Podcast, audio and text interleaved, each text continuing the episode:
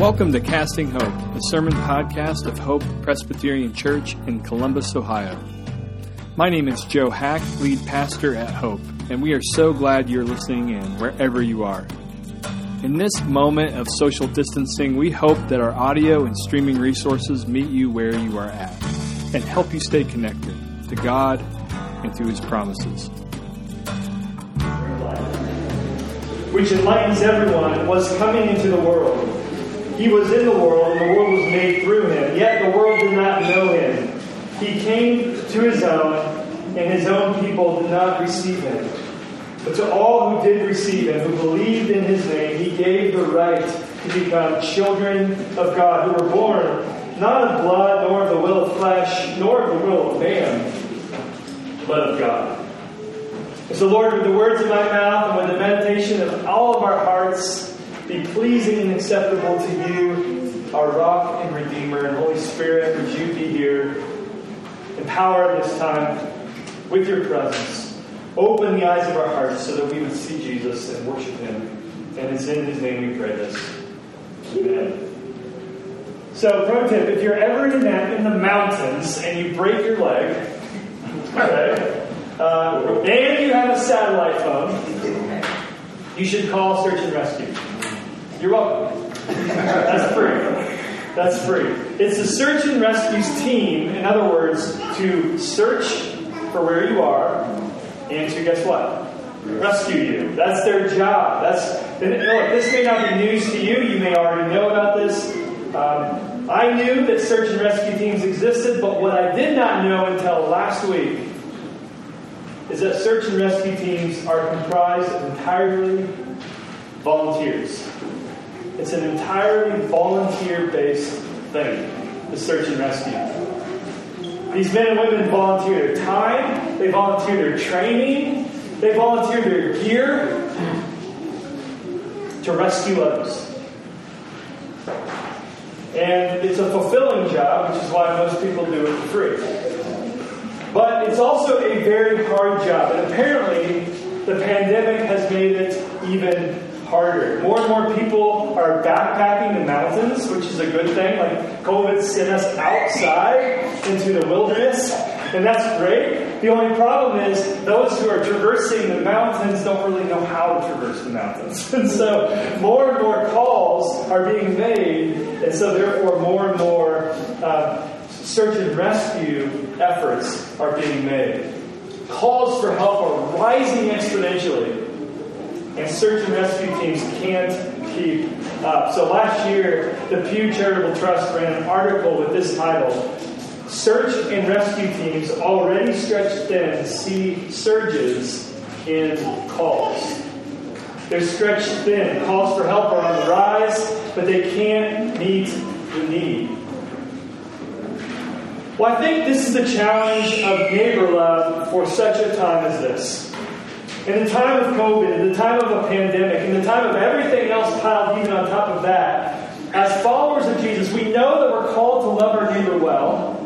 That's our unique calling, right? We are saved in order to rescue others. Like we are saved in order to love well. We are loved by God, as the Apostle John puts it, in order to love others well. We know this is our unique calling, and we also know that those around us, literally and figuratively, are calling for help.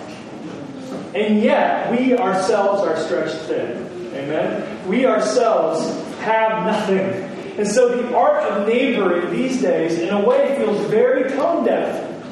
Why on earth are we focusing on the art of neighboring when we can't even do the art of existing, right? So why are we doing this and why are we focusing on this? We love it in theory, but in practice it seems impossible.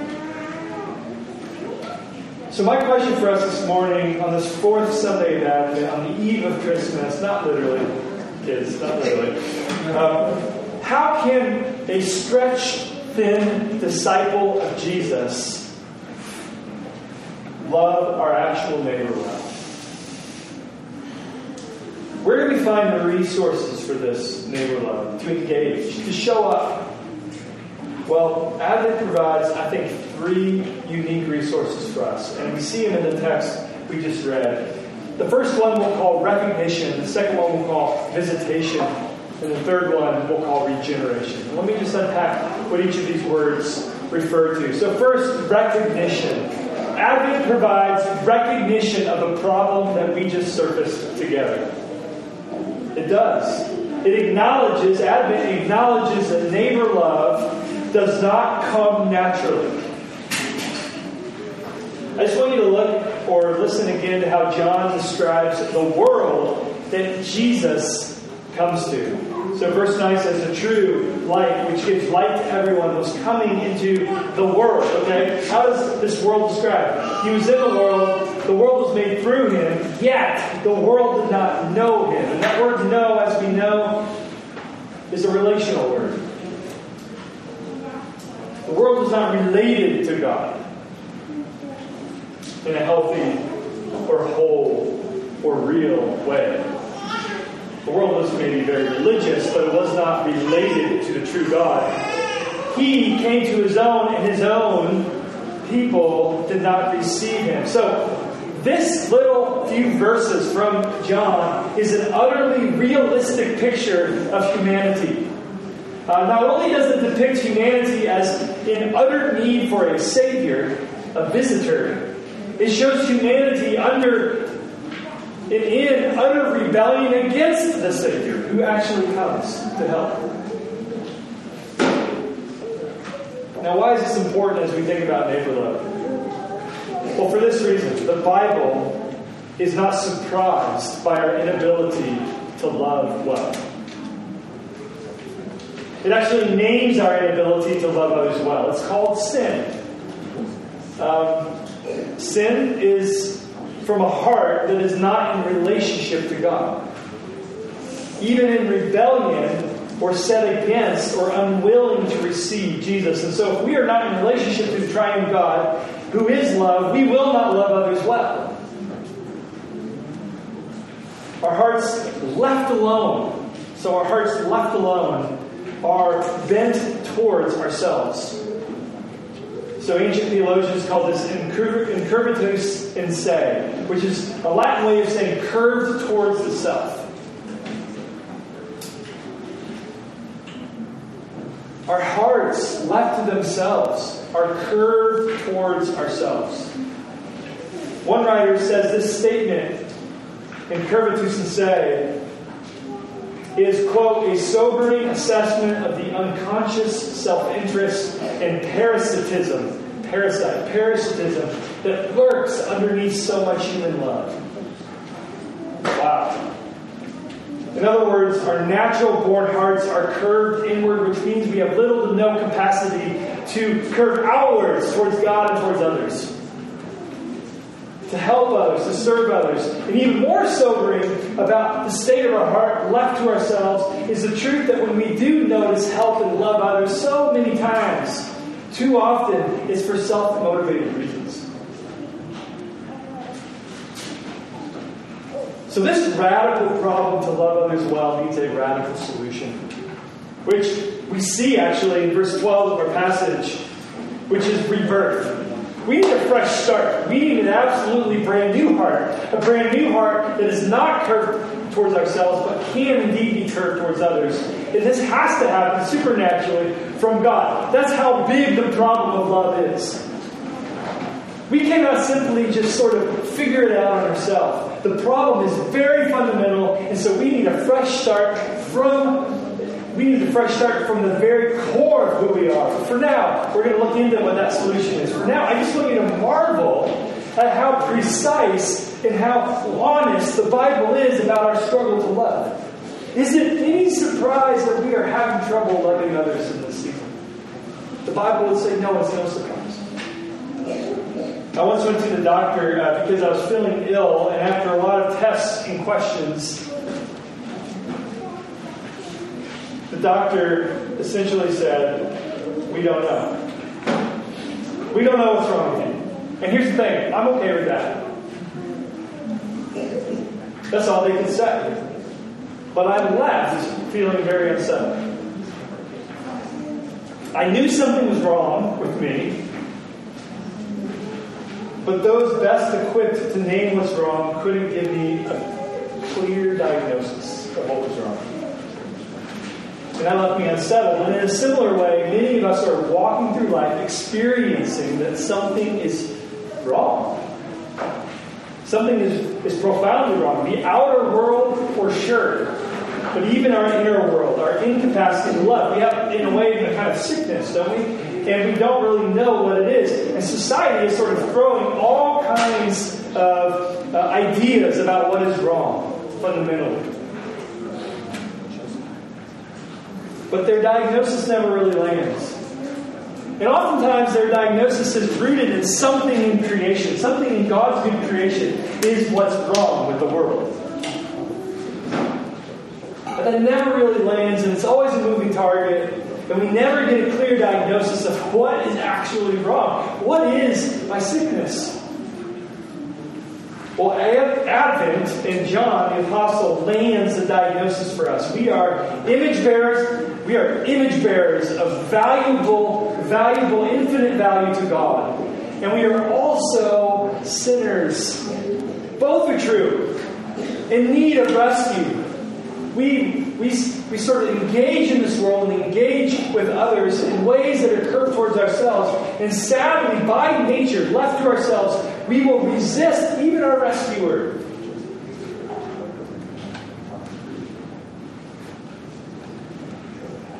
And this double sickness calls for a double cure. We're going to talk about that. It's Jesus. But for now, I just want you to see again that Advent recognizes the struggle. It sees the struggle. It gives words to the struggle. It names it. And this can be a powerful, powerful first resource for us as we consider what it would look like to actually love our neighbors. The sooner we can admit that we don't naturally have the resources to love our neighbor well. Let me say that again. The sooner we can admit that we don't naturally have the resources to love our neighbor well, the sooner we name our weakness the sooner the power of God will rest on us.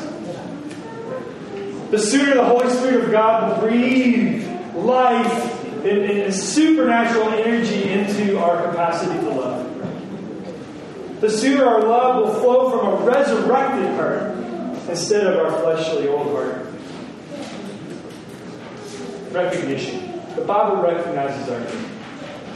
That's the first resource of Advent. The second resource of Advent is what we'll call visitation.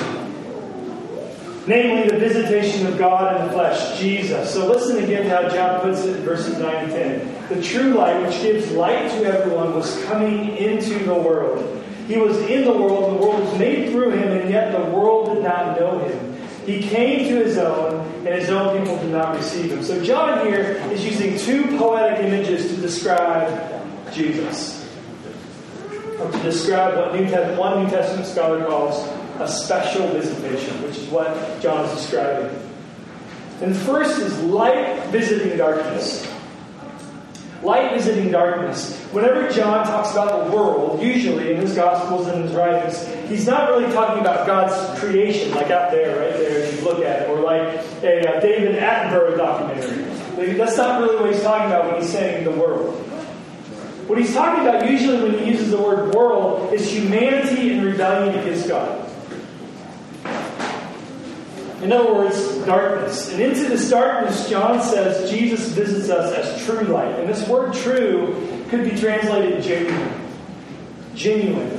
And so Jesus, from, from John here, is set apart from two things false lights and what we'll call reflector lights. So, false lights are anything in creation anything that claims to be the ultimate answer to our problems. That's a false light. They can be very good things. But if they're claiming too much, it's a false light. It's a false light. False lights are idols. They're created things claiming way, way too much. They're good things that we can rely on for our okayness in life. But trusting in these things is like fighting darkness with darkness, friends. It doesn't work. Only Jesus can break the darkness. Only He is genuine light over and against false light.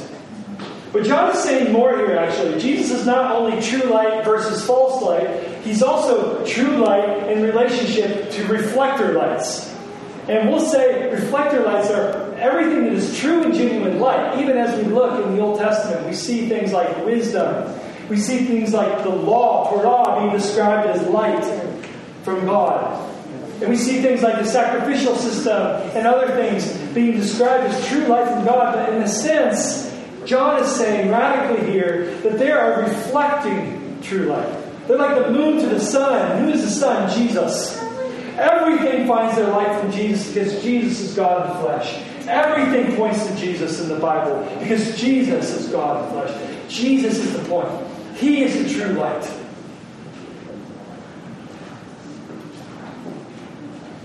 And He cuts through the darkness in Him alone. And so that's the first image that John gives us about this special visitation. The other image that John gives us about this special visitation from Jesus is that of a landlord visiting his house. So verse 11 says, He came to his own, and, his, and his own people did not receive him. Some translators think this should be translated, He came to his own home. He came to his own home. And so the image here compares Jesus to a landlord, returning to his property, his own covenant people, even. And yet they did not welcome him. And even more, his home was kind of a mess. So uh, when Josie and I got married in 2005, we rented an apartment across the street from the Grandview restaurant, Third and Hollywood, if you can picture that. Back in those days, it was called Gibby's. Anybody been to Gibby's? Come on. All right, yes. Uh, well, one day Josie and I spilled candle wax on our carpet. And we were afraid, of course, of the landlord figuring out that we spilled wax on his carpet. And so we decided to pull the wax out of the carpet ourselves. This was before YouTube. or Google, say, or definitely smartphones. And so we didn't sort of figure out how to do this. We just followed our gut on how to do this. So we vaguely remembered somebody pulling wax out of the carpet by reheating the wax with an iron, so long as there's something between the iron to absorb the wax. Sounds good. So we decided to use wax paper. right? it's designed for wax, right? I'm not joking. I mean, what better way to pull wax out of carpet than heating up wax? Singeing it even into the carpet. It was a disaster. So fast forward a few months, when it came time to move, and we all knew the landlord would have to visit and have a look at his home, at his property. He was coming to his house, and his own house had a problem. Well, this is the visitation of Jesus. Jesus comes to his own house. He made the world, but his house is a mess, and his renters rejected him. But for those who received him, verse 12, who believed in his name, he gave the right to become children of God. Those who welcomed his visit, he showered grace, which we're going to talk about in a minute. But John says most rejected. So when it came time for Josie and I to move, we had a choice. okay? Uh, when our landlord visits, we can either admit it or hide it. And we were prepared to pay for it. We admitted it. We were prepared to pay for it, to pay for the carpet, or at least have our deposit taken away from us. But our landlord showed mercy. I'll give you his name if you want to know afterwards. He honored our honesty in a way, and he paid for it himself. He took it on himself. And that's the grace of Advent. The true light shines into our dark corners exposes our issues, exposes our problems, exposes all the ways that we have been poor stewards of our own life, of our own of His own world, His own house. This landlord visits his own home, he sees it all. Even if we put a plant on top of the singed you know, like giant, like Bigfoot sized wax kind of thing, even if we do our best to hide it, the landlord knows. And we just cross our fingers and hope for the best. Or we can simply drop our defenses and say, Mercy. I can't I can't hide this. And admit the mess we've made. And Jesus is the landlord who pays for it himself. He comes and he gives grace, he gives mercy, he gives not what we deserve, but what we most need. It's the whole reason he came to begin with. The whole purpose of his coming is to live for us, to die the death we deserve to die, and to restore and to repristinate everything that we wrecked in this life. That's his whole eternal purpose of coming in Advent. So why hide it? That's what I'm telling you. Why hide it? Instead, simply drop your defenses and say, I don't have anything to show except my need. Would you be merciful? And he is. And he is. John says he is. To all who did receive him, who believed in his name, he gave the right, the privilege to become children of God. Become children of God, to have this amazing status. And that's all we really need. That's all we really need. Mercy in Jesus is all we really need. And this can fuel our capacity to love others. When mercy lands in our depths, this is what I want to say. When mercy lands in our depths, when we give, when we get what we don't deserve, but what we most need, we can give others a second. Which brings us to the final point this morning, which is regeneration. Look at what follows in verse 12. But to all who did receive him, who believed in his name, he gave the right to become children of God, who were born of God, not of blood, nor the will of the flesh, nor the will of man, but of God. So John is saying two astonishing things to all who have received Jesus. Is that you? Have you received Jesus? Have you, have you dropped your defenses? Have you admitted your mess? Did you tell the landlord you messed up his house? If that's true, then you can know this with certainty, not from my authority, but from the authority of God Himself, His Word. That there are two things true about you. You are reborn of God, and you are now related to God in His family. You are reborn of God. John says to all who receive and believe in Jesus, they have the right, they have the right, they have the privilege to become children of God. So all of us have been born naturally into this world, right? But this is a problem because this world is bent against God. And our hearts, as we said, are curved towards ourselves, and we're stuck. We feel trapped in our own addictions. But Jesus enables us in his advent to be born afresh. To be born from above, as Jesus tells Nicodemus. Or, as John puts it in chapter 3, verse 6, to be born of the Spirit. Or, as the carol puts it, Jesus was born to give us second birth. Jesus was born to give us second birth. This means that if you have received Jesus, you are an entirely new person. You are an entirely new person, and all that you've done to all the things in the past, and guess what? Even the future. Jesus came, and He came to live on your behalf, and to die on your behalf, and to be raised on your behalf, so none of that can you. The landlord took it upon Himself. It's the whole reason He came, because He loved you. It's a rescue mission. And so you're receiving Him, if you're resting in Him, you are an entirely new person. You are your resurrection self brought into the present as God sees you. You are in Christ with His righteousness.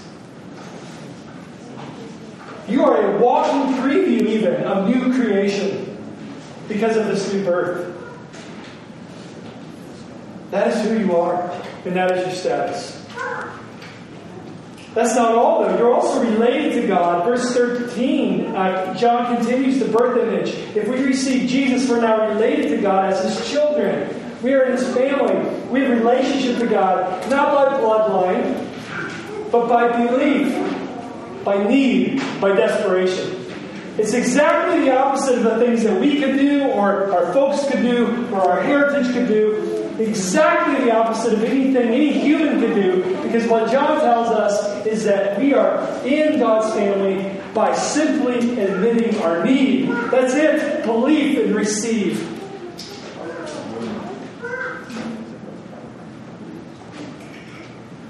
It's a divine act.